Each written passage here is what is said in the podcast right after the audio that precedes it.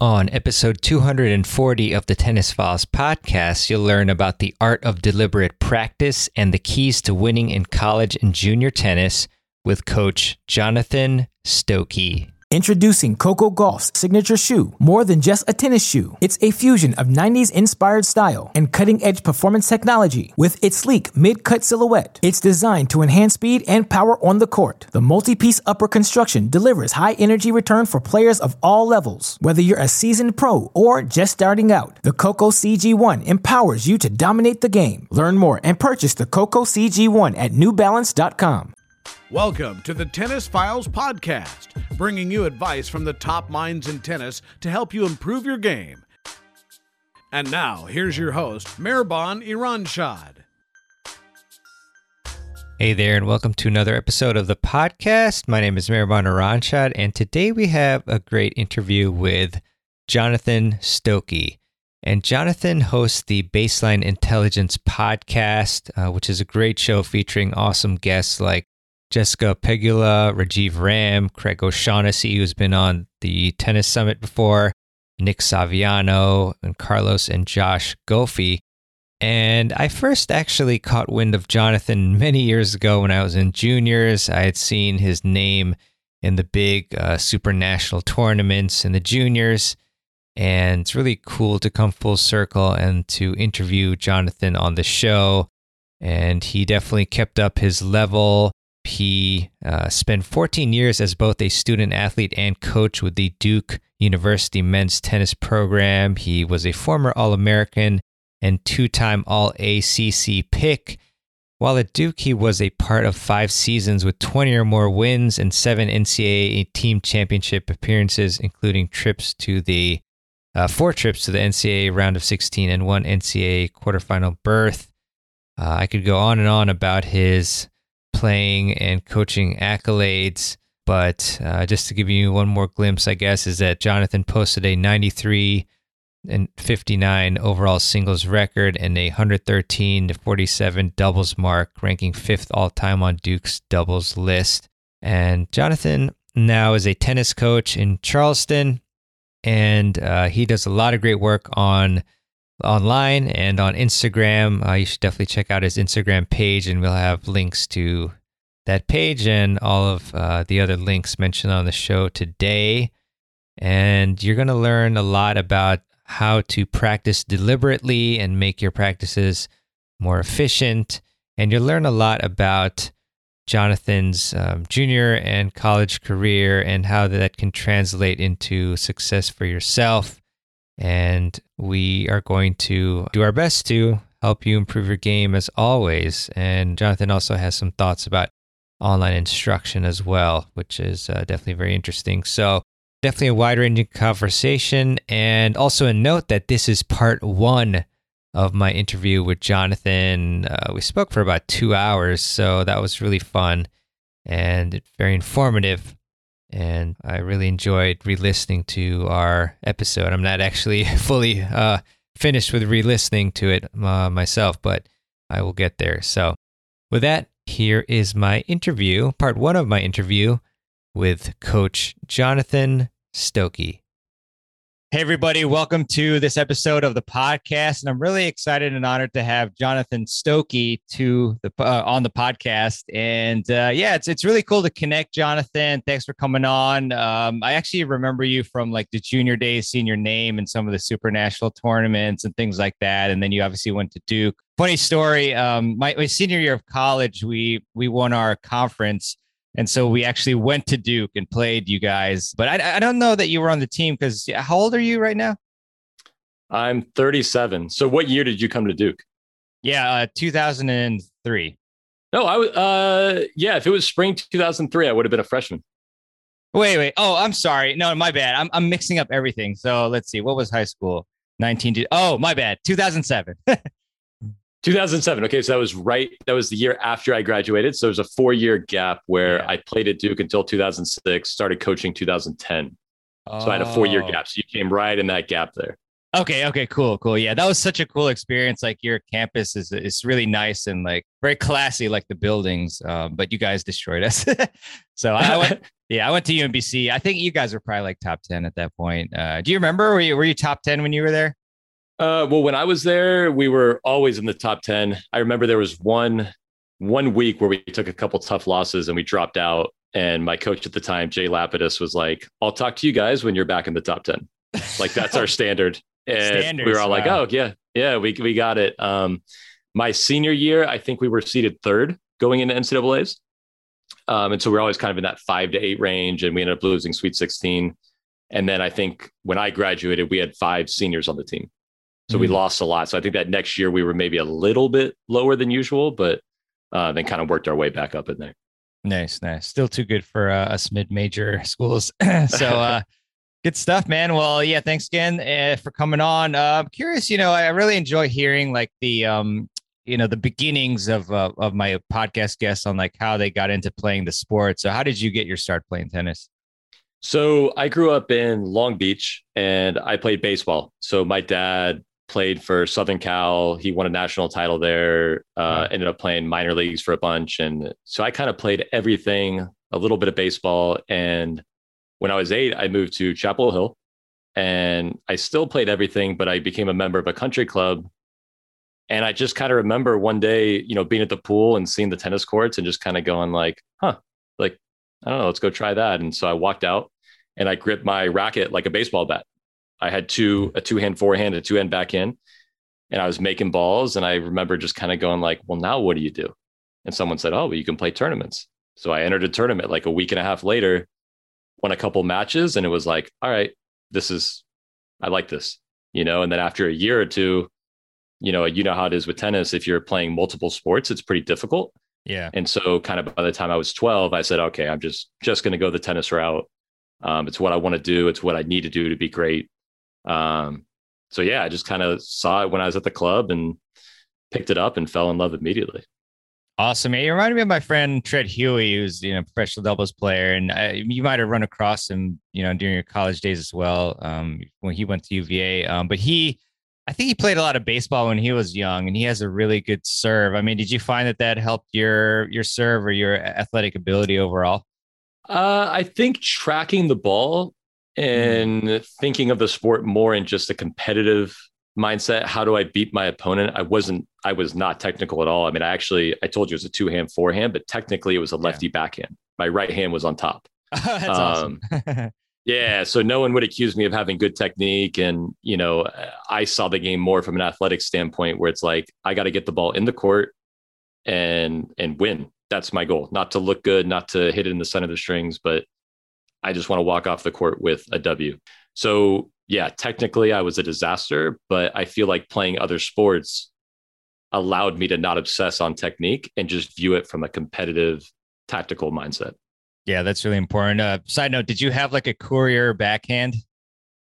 Did it look like that? Uh, no, like my my claim to fame is like I would take the racket back low. You know how you're supposed to take it kind of high with a unit turn. Yeah. I would set my racket below my hand straight away. Okay. And it was the ugly, it was so ugly. And I think it kind of worked to my advantage because when people played me, it looked so bad. They'd get really frustrated when they were losing. I can't believe I'm losing to this guy. Look how ugly his strokes are. And uh, yeah, it was aesthetically an F, but they went in the court. Nice. So that's all that matters. Did, did you like droop your wrist like a lot? Was it super loose type or, or was it tight? Curious. Yeah, it was it was loose, and you know, you know, if you freeze a backhand when Novak's kind of dropping below the ball, you know, when his hands are at the biggest part of the drop, that's mm-hmm. close to just how I set my racket. Because ah, cool. in my mind, I was like, I was like, well, if that's what you want to get into, why would I wait all this time? Why wouldn't I just get in that position? And now I know the reasons for that, but that's kind of how my brain worked at the time, and then once you do it and rep it for a couple years, it's really difficult to change. Yeah, yeah. Well, sim- simple sometimes works really well. And, and then, like, at what point did you get uh really serious like with the sport? I'm curious you know in particular like what your training environment was like and how that progressed for you. It's interesting. So you know i told you i kind of went only to tennis when i was about 12 uh, and i lived in chapel hill. I went to normal high school. So you know i was practicing an hour to two hours a day max, somewhere in between there. Um, and it was just kind of after school. And then I remember my friend and I would just try to go dunk on my backyard basketball hoop for like two hours. We would just mm-hmm. jump around. That's like literally my athletic activity after school. And then when I was 16, I believe, a junior in high school, my dad got a job in Princeton and I had no interest in moving up north. So I went to the nearest academy at the time, which was Van der Meer in Hilton Head. Nice. And when I moved there, then my practice kind of went to more like two and a half to three hours a day. And then um, I was actually part of the first group of people at Smith Stearns Academy my senior year. And I actually graduated early. And so I was kind of going like six, seven hours a day, which in hindsight wow. was way too much. Hmm. but I also got really good that year. So it kind of a give and take. But yeah, most of my my junior career is kind of like an hour to an hour and a half a day after school. And then the weekends I would play more. The summers I would play more. But yeah, not as much as a lot of juniors these days. Gotcha, gotcha. And so, what what do you think in your game? I guess at, at least when you were ranked like really high, and uh, maybe I'll step back. Like, what were your junior rankings like? Like uh, each for each successive year. You're asking me to remember 20 years ago, but um, you know, I was always, uh, you know, sectionally, I'd be, you know, the top one, two, or three in the South with guys like Brian Baker. Yeah, um, Isner Isner was a year below me, and he was a late bloomer. So when we were 14, 16, he wasn't really at the top top of the section. And then nationally, you know, as a first year, I'd be 25 to 30. As a second year, I'd be in that 10 to 15 range. I uh you know, I'd always get to kind of the round of 16 of a national. Mm-hmm. And then I was very big on like how I saw myself. So if I played someone below me, even if I was ranked 16 and they were 17, oh, I should never lose. Oh, I'll mm. beat this guy. He's he's no good. And then if I played someone who was 10 and they were ranked above me, oh my God, he's so good. How am mm-hmm. I going to beat that guy? And so I kind of penciled myself in, you know, I was just routine. Like I I rarely got upset, but I also rarely pulled off an upset because I kind of had myself pigeonholed in a certain area, if that makes sense. It makes a lot of sense. Um, so, you know, after reflecting on that, like what types of advice do you give to your students when they're playing like somebody above? Because, you know, I had this as well. You know, it's like you almost like you lose the match before you step on the court. So, uh, what advice do you have for that type of situation? I think, you know, zero expectations. Mm. You know, I should win or I should not win. I mean, what does that even mean? You know, you don't know how your opponent's going to play. You don't know how you're going to play. And, you know, if you play someone who's exactly your level, I think you should win five out of 10 times and they should beat you five out of 10. And if you play someone better than you, maybe they win eight, but that means you win two. And you don't know what day it's going to be. And so, you know, you go out, you focus on what you're supposed to be doing. Um, you leave your expectations at the door you try your hardest, you see what happened in the match, you go back and improve. But I spent a lot of time just, I guess now it'd be UTR. Oh, their UTR is higher. Well, I mean, who knows how they got their UTR? You know, maybe they got some wins when other people weren't feeling great. And maybe you're low because you haven't played as much. So I think just throwing that all out the window, getting rid of your expectations, focusing on what you can control, and just kind of going from there. Yeah, that's great advice. I mean, I struggled too when I was a junior, and um, you know, not not as high of a level, uh, but uh, just just kind of putting a lot of pressure on myself. You know, depending on where the the person was ranked. Yeah, it was funny well, when funny, you. The, you mm-hmm. Go ahead. Sorry. Let me, let me, the, the the funny thing is, is like when you're one thing I also remind people when you're playing someone better. You know, if I was the one seed in the sectional tournament and I played someone below me, I was scared to death. I was nervous I mean, I'm going, man, I can't lose that guy. I mean, he's he's ranked 20, I'm one, or you know, I know I'm better than him. That'd be terrible. And so I was very, very nervous. And so I, you know, I ask my players now, well, if you're playing someone who's ranked above you, how do you think they're feeling? How do you feel when you play someone lower than you? You usually get tight too, right? So yep. Yep. there's a really good chance your opponent is scared of you. I mean, you might have doubts about them, but they certainly have doubts about you. And once you remember that, it kind of relaxes you a little bit. Yeah, for sure, for sure. And um, yeah, it's funny because I was I was googling your your name for because like I. in my junior career, I got to play one super national, which was at Woodmont Country Club in Rockville for the 16s, which was a really cool experience for me. And I, I remember seeing, uh, I, I think James Wan beat beat Sook-Hwa Young in that. But I, I noticed uh, John Isner, and he like he was like the 17th seed, and he lost in like quarters or something. So just really amazing, you know, to see like like you said, like late bloomers, like just popping up like that. And how does that work? Like, I mean, was it just his game wasn't ready for that that type of level level of tennis at that age yet, and then you know it just you know blooms later or what? So so John John and I have probably played 20 times uh, in wow. juniors. So he's from Greensboro. I was from Chapel Hill. He was yeah. a year younger. You know, he played basketball a fair amount like later into his career. So I don't think he was giving it the attention. And he also, you know, he wasn't whatever he is now, seven feet. He was like, he was tall for his age, but he he was, you know, six two, something like that. And um, you know, I remember we beat them. We beat John, and uh, his partner was Brett Ross, a good friend of mine who ended up coaching at Wake Forest with me. But we beat them in the finals of Kalamazoo in 2002. And I remember that year and kind of the one before is when John grew a little bit and also was kind of making that leap to where you're going, oh, now he's he's he's really good. You know, he's a he's a good player. And then I remember when he came to college and was a freshman right away, we were like, oh, all right, got it. He's already one of the best players. And mm. um, so I think with him, it was, you know, he grew into his body a little bit. And then I think he got rid of some of the other sports and probably dedicated himself a little more. Um, but yeah, that was interesting because I always owned him when we were 14. so I'll say I have wins over John, but not certainly not when he got to be what he is now. So yeah. Yeah, yeah, cool stuff. So as far as your game, I'm curious. Like, uh, you know, were you uh, are you a serve volley or what? You know, aggressive uh, all court. What, what's your game? So when I was younger, I was get the ball and play and grind. You know, I was a good athlete, and I I think I intuitively understood that the game is won by people missing. So if I don't miss and I can get to a lot of balls, I'm going to win a lot of matches. And so I think until I was about 14, 15, that was my objective. Just, you know, I had a pretty good serve, but get the ball in and that's it. I don't have to do much. That person on the other side of the net is dying to miss. I just have to give them the opportunity you know, I just can't beat them to that. Right. And then once I got older and, you know, USTA coaches and, you know, different coaches of mine kind of said, okay, well, if you want to, you know, be a great college player and maybe have a chance at pro, you're going to have to do a little bit more. And so started working on serving volleying, uh, chipping and charging. Back then, that was actually a possibility.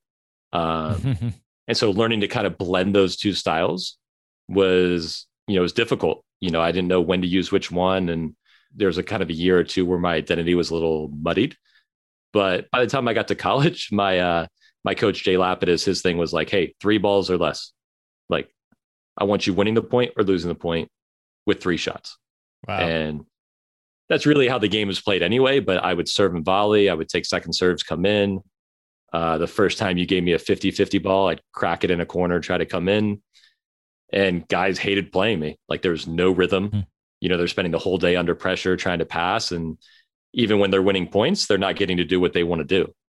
So you know it kind of evolved. When i was younger it was all about making balls. And by the time i was a senior in college it was just first strike you know right to the point.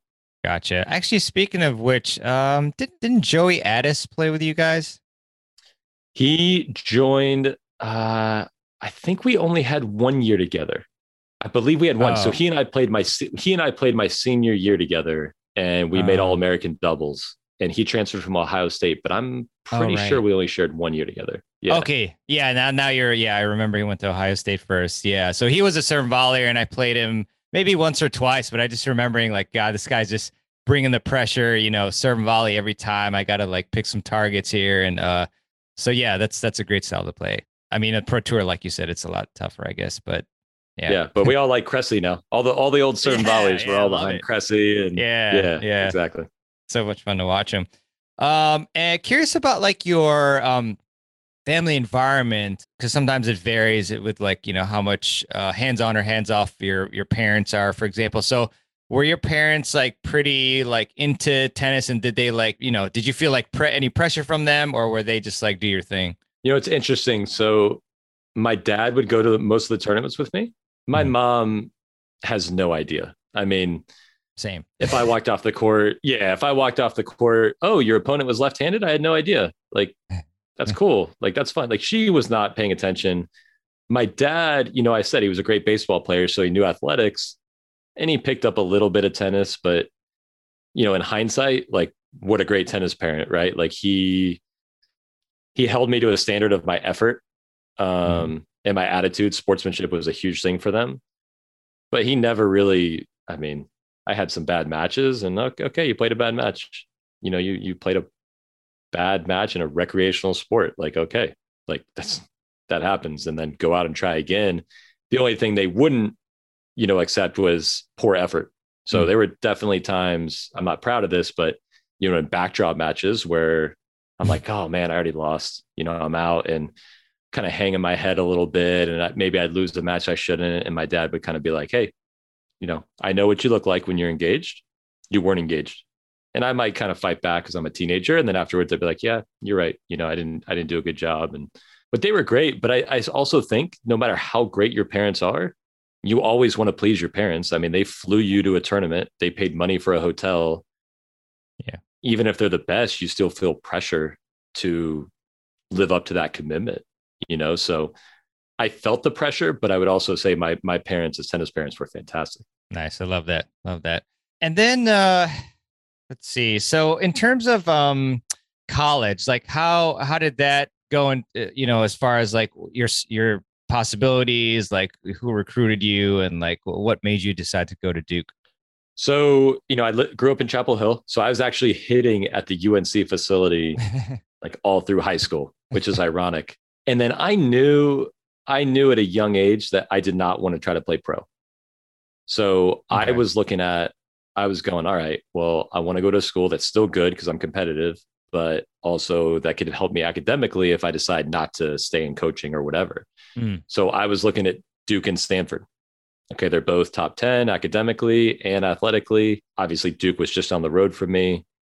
I had a couple friends who who ended up going there, so that was a nice little connection. So I actually had my visits scheduled for Duke, Georgia, and Illinois. And Illinois, I knew my doubles partner Rajiv Ram. He went there, so I was like, wow. oh, maybe we can play doubles. I kind of knew they'd win NCAA's that first year. I mean, they were loaded. I didn't mm. think I would play singles. Um, but mm-hmm. for me, that was like purely a tennis move, right? Like the degree at Duke compared to the degree at Illinois that I could get. I was like, okay, that's a tough one. So I actually just went to Duke on my first visit and I was like, hey, if I like it, I'm just not going to waste the other coach's time. Nice. So I took one, I took one visit. I, I went there. I loved it. I knew what I wanted. I could have gone to Georgia for a fun weekend, but ultimately I knew what I was looking for. And you know, so I just I made a quick decision, and it was a great decision for me. Awesome, man. Awesome. I'm glad it uh, worked out very well for you. Obviously, um, to take one step back to junior tennis again, I, am curious if you could like, I guess, in a sense, package, you know, like uh, some advice for for uh, junior tennis players and parents. What what would be your keys to success um, in in junior tennis? Uh, I wouldn't really care about a result before the age of 16. Yeah. You know they're all trying to go to school so fine. When you're a sophomore or junior in high school coaches start to pay attention. But i remember i was living and dying you know with 12 year old state tournaments. Yeah. and i go man like i spent a lot of time being nervous about something that really didn't matter at all. And i didn't change things or improve things in my game because i was so scared i might lose one of those events i mean i can't even remember those matches now so i think the patience and especially younger just am i getting better you know, and oh, I lost and I'm I'm only ranked 50 in the country or 100 or 200. Okay, who cares? You know, that's that's fine. So kind of playing the long game with that and then I would also say, you know, having enthusiasm and passion is really important to that improvement. So you have to figure out what the right amount of practice time is. Uh, I see a lot of people thinking they have to play three hours a day to get better. I was top 10 in the country playing an hour and a half. You know so do you have to do that? No you don't. Um, and the problem i see sometimes is kids play so much they lose that enthusiasm and then it's hard for them to improve because they're not that engaged Introducing Coco Gauff's signature shoe. More than just a tennis shoe, it's a fusion of 90s inspired style and cutting edge performance technology. With its sleek mid cut silhouette, it's designed to enhance speed and power on the court. The multi piece upper construction delivers high energy return for players of all levels. Whether you're a seasoned pro or just starting out, the Coco CG1 empowers you to dominate the game. Learn more and purchase the Coco CG1 at newbalance.com. Yeah, no, I love that. Uh, I love that advice there. Um, yeah, it's just it's really important, you know, in the juniors. Like, if I could go back, uh, I would just like work 100 percent on skills and just developing things because, like, I, I was the same, uh, you know, just just trying to get the ball back and and you know win points only. And you know, I'd see some of my peers who I were beat was beating in like the 12s and 14s. All of a sudden, in the 16s and 18s, they would be acing me, you know, left and right, and they had developed, you know, those important shots and and whatnot. And I was still, you know, in this like grinder mode. So, um, you know, and, and well, I think it, has, it also, yeah, it, it also depends what your goal is, right? So, right, right. You know, if your goal is to play college tennis, well, I mean, I can tell you as a college coach recruiting, if I look at the tennis recruiting list, their senior year, and then I look at how they did in college, it doesn't look anything like it. Mm-hmm. Because people every two years they're making jumps. Some people get worse, some people get better. True. But I thought I had to be the number one junior in the country at 14 if I wanted to be any good. Well, that uh, is irrelevant because by 16, that whole group looked different. And by 18, there was another group. And then by the time we got to college, you know, like Isner example, well, now he's ahead of everybody well, which one matters more, how you are in college or how you are when you were 12? You know, I'll take the college player. And then if you want to play pro, does it even matter what you play like at age 20? Probably matters what you play like at age 25. So I think just knowing what your goal is and then, you know, having perspective and going, hey, you know what? If I'm taking a step to achieve that goal, then I'm then I'm on the right path. And winning a junior tennis match usually is irrelevant on that path. Yeah, love that great advice. And you did mention deliberate practice, which we're definitely going to get into um, very soon. I'll ask you about, but uh, curious about college tennis as well. Um, so, what makes college tennis this unique um, from all other environments? You know, junior tennis and uh, professional and so forth. You know, clearly the the team aspect is unique. Uh, you know, you're around eight to ten other kids that are probably very, very close to your level. And depending on where you are in that group, there might be a lot of people better than you. And if, you know, when in my case, we were going to a top 10 team at Duke, each guy on that team was probably the biggest fish in their small pond, wherever they were from. Yeah. And now you go to a big team and now you're all big fish in the, you know, small pond. You're going, man, where do I stack up? And it's not all about you anymore. You know, there's 10 other guys. And so a practice is designed for everybody. And so some parts of that might not be great for your personal game. Some of it may be great.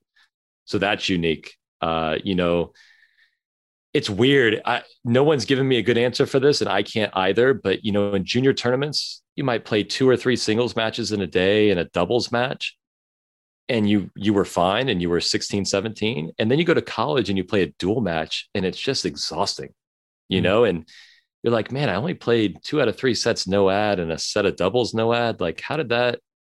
How did that get me tired? But I think it's the emotion. Yeah that those dual matches have and you know you have one or two matches every week so it's just continuous you never get that month to just kind of like catch your breath once you're in the spring it's it's a couple duels every week and that wears on you a little bit as well but i think most people finish college and go that was you know that environment so much more fun than juniors yeah, definitely. I think you're right. You know, like you can play endless amounts of practice sets, but then you up the intensity and then you can play less. And then now you add the you know the crowds and like just how tense you can be like trying to fight for your school and then that's that's even more difficult. So what would you say are the the um, most important traits of a successful college tennis player?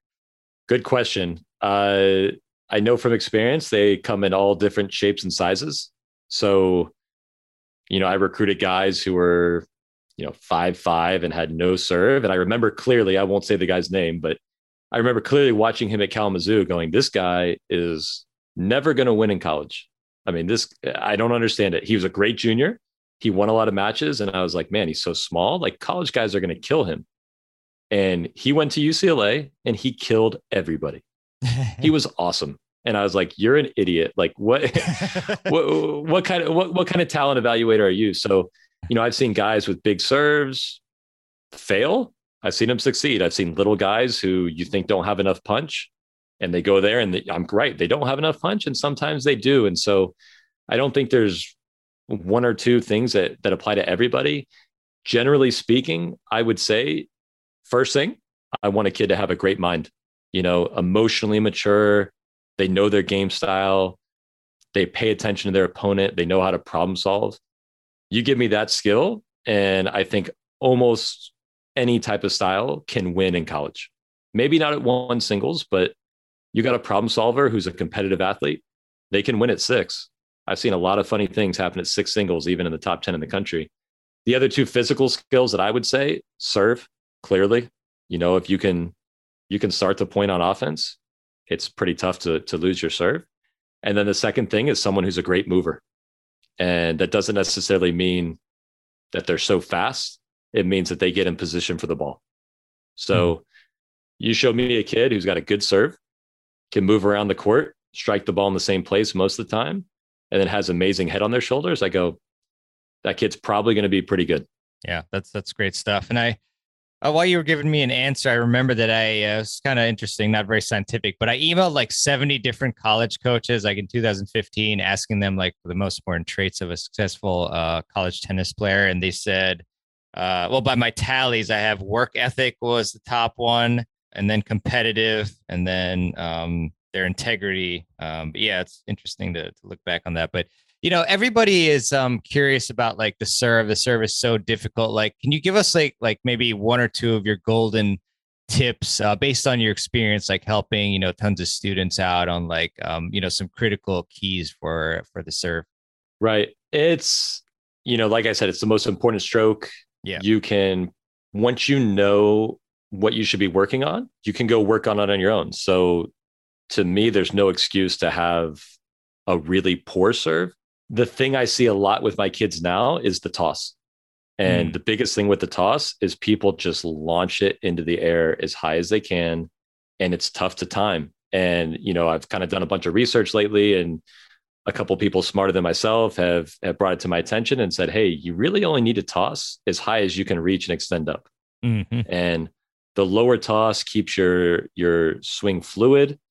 Uh, you know, wind doesn't affect it. Your timing and your rhythm are the same. It's tough for your opponent to read where you're going.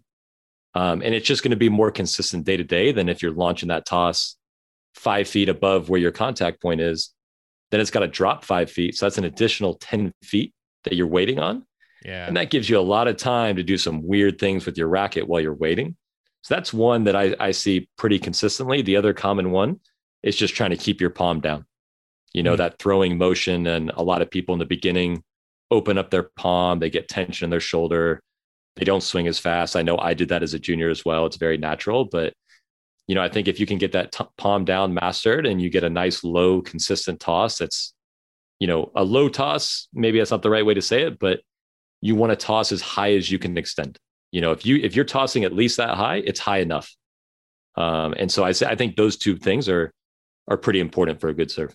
Yeah, uh, great tips. I think it was Vic Braden that that also pointed out that you know, like, if, say if you have a high toss, like when you're hitting it, the ball is like dropping like pretty fast. But um, you know, if you have you toss at your apex or whatever at you know the proper height, but you know not too high, then it actually like hangs at that point for a, a little little while. So that you know, right. I, th- I think I think the way it was explained was when you have a lower toss, you're mo- you you actually have less time to swing but you have a longer amount of time where the ball is sitting in your sweet spot because yes. the ball's not dropping as quickly. Well put. So I think that's someone that's where people get, you know, once they lower their toss, they go, Oh, I feel so rushed. And I go, Yeah, that makes sense. You're swinging much faster than you used to, but you you look smooth. And by the way, that ball is now sitting on a tee for you, which will make it easier day to day to hit, you know, hit a good serve. Yeah, that's one of my favorite tips. Like when I made that adjustment, it it instantly I had like more um more uh, heat on my serve, and you know, like you said, there was less pausing and hitching and all this stuff. Good stuff. Good stuff. Um, so yeah, let's let's talk about deliberate practice, Jonathan. So I mean, I mean, first off, let's let's try to define that, and then you know, explain like why it's so important.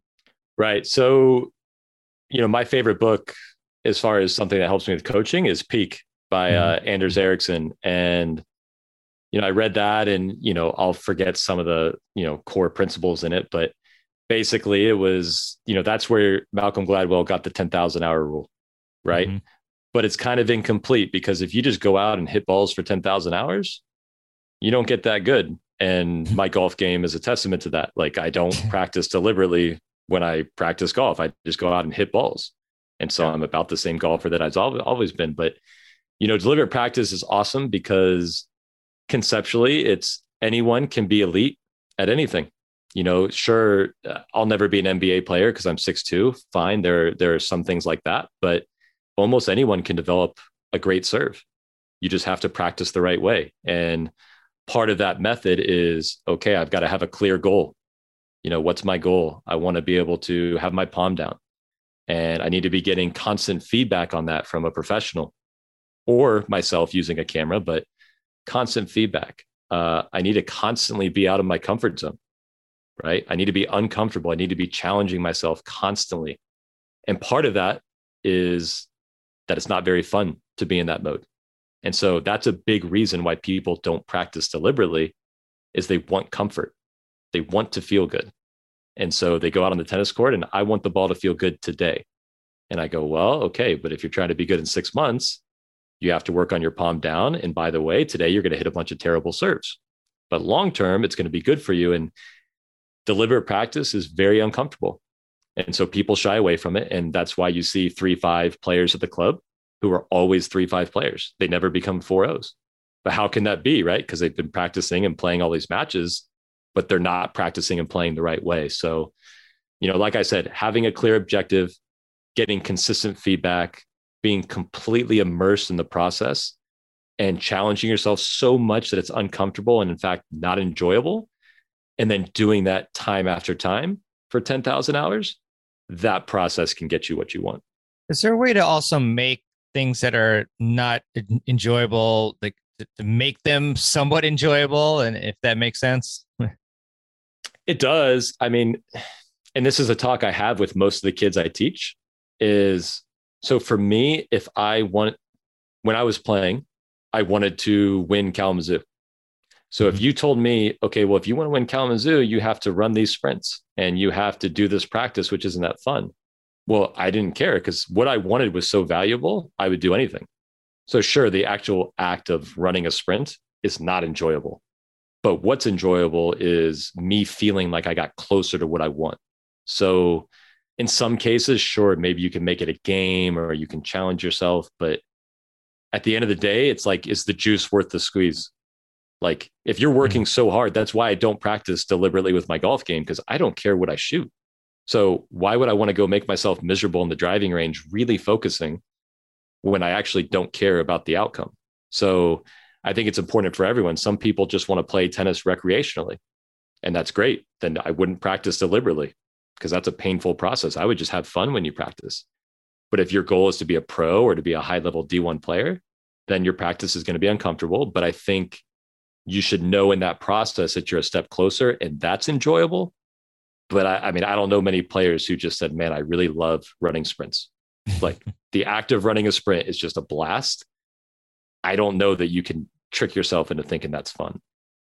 Yeah, yeah. No, it's uh it's interesting. Um it's yeah, it's really helpful to have those, you know, goals in my like Kalamazoo. Like uh I guess the most recent for me is like when I had like um sectionals. I play a, a lot of USTA league matches and stuff. So, you know, when I normally like, you know, training and all that, it's not so exciting. But like when I had sectionals coming up, like you get like really amped up and you want to do well. So then you uh it really helps you to uh to train. So let's see here. Um, in terms of um parents as well. It's kind of, I guess, stepping back to junior tennis. Like, what are the biggest mistakes that parents make uh, when they're trying to help their junior player? You know, it's funny. I just uh, I just talked to Carlos and Josh Goffi about this in particular uh, last week, and you know, junior parents make a, a bunch of mistakes, but they're usually on accident, right? They just want what's best for their kid, and they're not doing it on purpose. You know, I think one thing is talking about the matches. You know, the match ends and you go out there and you want to give your opinion of what happened. And I mean, most of the time you're not a tennis coach. And most of the time the kid doesn't want to hear it right after a match. And so it's like, what is that process mm-hmm. doing there? Like why why why are we doing that? You know, let the let the kid talk to the coach and let the kid breathe a little bit. That's a big one. I think some parents, like I said earlier, are very into the results when they're younger. Oh yeah. my God, they're not winning when they're 14. Oh, oh my God, are they are they doing okay? Yeah, they're doing fine. As long as they're working hard and they're on a path, yeah, they're doing great. Oh, but they're not winning. who, who cares? And that's easier for me to say because I've been through it and I've seen a bunch of kids. So I understand why that anxiety is there. But I think they want to feel like their kid is always doing the best. You know, that's a big thing. And I, I, I just encourage all parents, it's tough. You have to find a coach you trust and you have to trust your kid a little bit, but you kind of kind of remove yourself from the process and just say, hey, as long as my kid is trying like crazy and they're engaged and they're being a good sport, then they're being successful. And after that, I trust them and their coach to work on improving. But I see too many parents just getting involved almost on the coaching side and really focusing on the result, which can be pretty toxic. Yeah, definitely. Uh, and I'm I'm grateful like like you you as well to have gone through it. So now I know like, you know, hopefully not going when I have a kid, I can when they're playing, I can just be relaxed and um, not worry about like them winning or losing so much, but just developing their skills.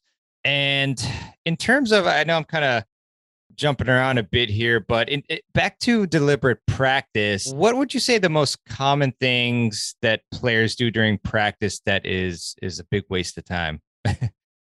I mean, I think your whole practice is a waste of time if you're not focused. Okay. So yeah. I think I think people come out all the time and they're thinking about their school and they're talking to a friend and they're kind of on autopilot and you can't get better on autopilot. You just can't. So you can maintain your skills but if you're on autopilot over time, you're, you're just getting really good at what you already are. So that's a big thing. And, and that's a big waste of time. Like you said, college coaches, you asked them what the three things were. And I think all three were a mentality or an emotional, It was integrity. I think you said work ethic and one more. But if you ask a player what they're working on, I guarantee you they're not going to say something between their ears. I'm working on my forehand. I'm working on my serve. Those are all important, but they're not a waste of time, but I would say a better use of your time would be, hey, let me spend half of my my focus in tennis on becoming a great competitor. And let me spend half that time on how I handle failure because I'm going to lose almost half the points every time I play. That would be a better use of time than thinking about your forehand for an hour straight. Winning tennis matches isn't who has the best forehand. Right. Sometimes it is, but most of the time it's not. It's not always who has the best serve. Otherwise, Isner would be one in the world or Opelka, whoever it is. It's a collection of things, and a mentality is so important. And yet, that is just not stressed. And very few kids value that the way a coach would. So, you know, that's a better way to use your time on the court is to be super engaged and to spend at least part of every practice going, my number one objective is my mentality or my routine in between the point or mm. how I'm practicing my strategy and like specifically allocating time to the mental game. That's really good. Yeah, that, yeah, that would be a great one actually. That I see like nobody practicing, which is I guess when you're playing practice sets or even you know baseline games, it's like in between point routine to to help you refocus yourself and think about the next point. That that would be awesome. Um, yeah, it's interesting. Like a couple weeks ago, I before a league match. Uh, this is a sh- shameless self promotion, but I was listening to uh, one of my own podcast episodes with like a mental game expert, Jeff Greenwald, about uh, you know, just resiliency and like playing well in critical moments. And it really actually helped my mindset. And, you know, I was down three, six, one, three, and then ended up coming back. And um, just, you know, I just kind of want to highlight the importance of like, you know, the mental game training and how important that is. And, uh, you know, a lot of times it's, it's going to be even skill, or even if not even skill, just uh, who wants it more and who is able to perform um, during the tough moments and by focusing on on the process and executing the game plan rather than the, the externals um, you know so uh, it, it, sounds yeah. it sounds so cliche but you know there's a i saw someone post this on instagram the other day. It's like if, if at first you don't succeed just do what your coach told you to do the first time. And it's like it almost sounds cliche in coach speak but we're like oh yeah focus on what you can control. And and hey let's have a good attitude. That helps. Like we're not saying that to waste time. Like it's a really big part of of success. And yet the player and i understand it can get obsessed with what how they feel and how the ball feels on their strings and you're going man if your goal is to win then focus on your mindset focus on your tactics focus on how you manage yourself emotionally and sure of course you're going to work on your strokes too but you can win a match when you don't hit the ball as well as the other person like that can happen. So why not? Let's go for the low hanging fruit that you can super control yourself and focus on that. But it's tough, right? Like you said, you you've even listened to your own podcast and you weren't taking your advice before that. And You know, I know mm-hmm. I've had instances like that in my life when I was playing where I didn't do the things I knew I should be doing, but it's critical and coaches say it. I think players just think you're saying it to, I don't know, it's just a cliche, but it's not. It's it's what wins if what gets you better. Yeah, hundred percent. And you know, that being said, with with highlighting how important the mental game is, do you have any favorite drills, games, or any other um, just like advice in general for amateur players uh, to implement during practice that could that would make it more effective?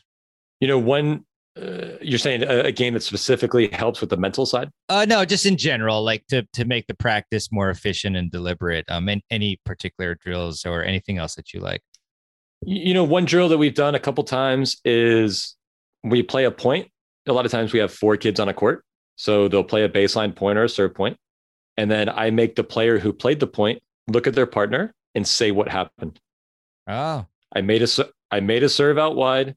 They hmm. returned hmm. middle. I hit a short ball in the middle of the court, and they missed their approach. Okay, because in the beginning, it's actually very hard for them. I could probably tell you eight shots every point, and then I could probably go back and tell you what happened five points ago. But I've learned very quickly if you ask a junior player what happened three seconds ago, that's actually not an easy question at first. And so I'm going, how are you not picking up on these patterns? But the reason is because they don't even know what happened. It's gone, it disappeared. That point happened, it's in the past. So we have them play a game, no rules, and we just say, tell me what happened. And you'll find out a lot of times patterns emerge. I missed a forehand long. I missed a forehand long. I missed a forehand long. And then you go, okay, cool. What adjustment mm. are you mm. going to make? You know? And so that's one that gets them mentally engaged. And then we like to do a lot of stuff where we get bonus points and, and getting them focused on a specific thing. So uh, one game we like to play is three, two, one when they're serving. Uh, you get three points if your opponent misses one of their first two shots. Mm. You get two points if you hit a winner on one of your first two shots. And you get one point for everything that goes past four shots. And so the focus for them is man, you're going to realize there's a lot of three pointers. Like that's the game of tennis. There's a lot of missing in the first four shots. Yeah. And so that makes them super aware. You know, I walk around the game, I just keep yelling, oh, that's three, that's three. and I want them to know there's not many twos out there, especially in junior tennis. There's not a lot of aces, there's not a lot of plus one winners, but there are a lot of double faults. There are a lot of missed returns, and there are a lot of missed plus one balls. And so that just gets them thinking constantly when they have to add up the points. Ah, I made another plus one error. Ah, I missed another return. And it keeps them very engaged in, in kind of the correct style of play. Yeah, I like that. I think we probably both the know about Craig O'Shaughnessy, and I think it's something like 80% of the points and in the four shots or less, something like that. So yeah, cool, good stuff there. And as far as like um online instruction, I was curious about your thoughts about that. You know, you're obviously like you know online you do a great job uh, on your instagram page. I see a lot of uh, you know clips on there so everybody should definitely check out jonathan's uh, instagram page. But uh, what are your thoughts on uh, on the effectiveness of online instruction and you know any possible um, you know issues or perils uh, about it? So it's a great resource. There are some challenges right? So you know i was actually talking to an, another coach i work with like if you don't know anything about tennis and you went on Instagram or YouTube and you Googled how to hit a better forehand and you watch a video, how would you know if the advice is correct or not? You know, you don't know anything about a forehand. So how would you know if they're telling, you know, if someone said, Hey, you should really have your palm up on a serve, that's a great idea. and you don't know anything, and you don't know anything about tennis. How would you know that's a bad idea? Yeah. So it's a really difficult space to know who actually knows what they're doing and who is just out there, you know, presenting half truths. That's a very difficult thing. And so I'm sympathetic to people or empathetic and saying, well, man, how would you know what's correct? My advice there would be look at the track record of the coach, mm-hmm. right? And then be able to figure out if what they're saying is rooted in some sort of fact or science either biomechanically or that something's been proven because a lot of times you can disprove you know the people out there that don't really know what they're doing. Mm-hmm. um, but it's difficult. I mean i've i've learned a ton. I mean there's a couple people kyle lacroix i met him through instagram. Mm. he's taught me a lot over the last six months some things mm. i had never heard of. And so there's great stuff out there. It's just i would go and you know kind of cross reference a bunch fact check it Oh, I saw Stokke said this about the serve. Well, let me go to this other site and see what they say. Oh, they said the same thing. Interesting. And then go to a third site. Oh, palm down, still palm down, palm down, palm down. Huh.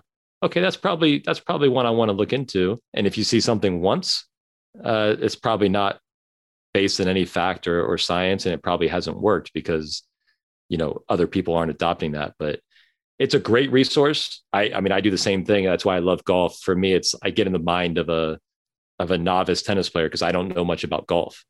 So if I go on YouTube and I'm looking about my driver swing, you know, I go on there and I go, how do I know if this guy even knows what he's talking about? And so I start playing around with my own swing, and it's a it's a slippery slope. But I would just cross reference things and, and see how much common themes there are amongst each site. Yeah, that's great advice, Jonathan.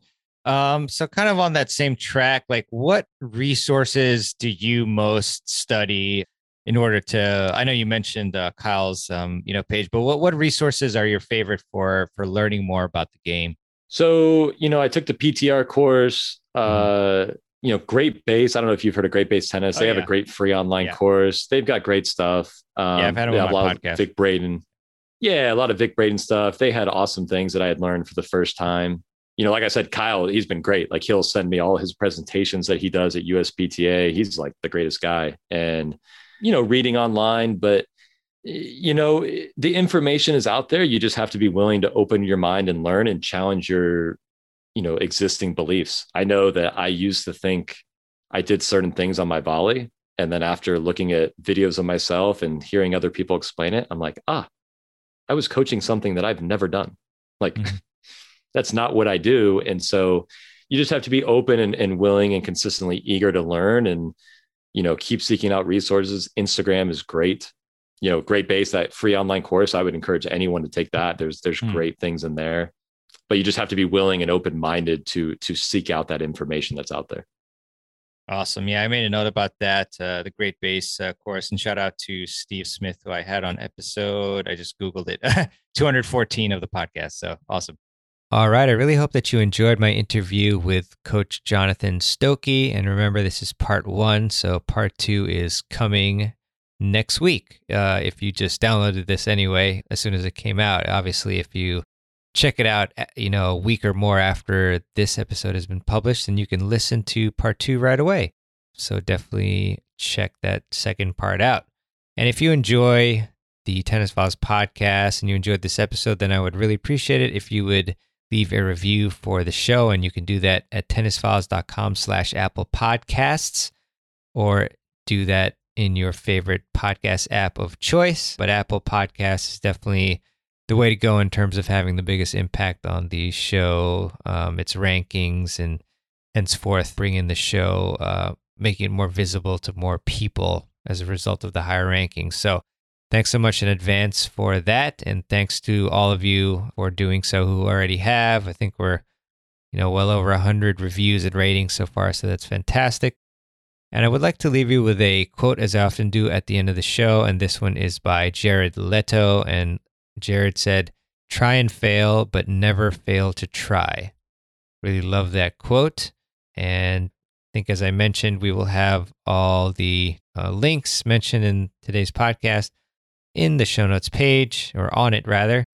So thanks a lot for listening. Check out part two of this interview. And until then, have a great one and I'll see you on the next episode of the Tennis Files podcast. This is Mehrban Iranshad signing out. Thanks for listening to the Tennis Files podcast. For more tips to help you improve your tennis game, visit tennisfiles.com.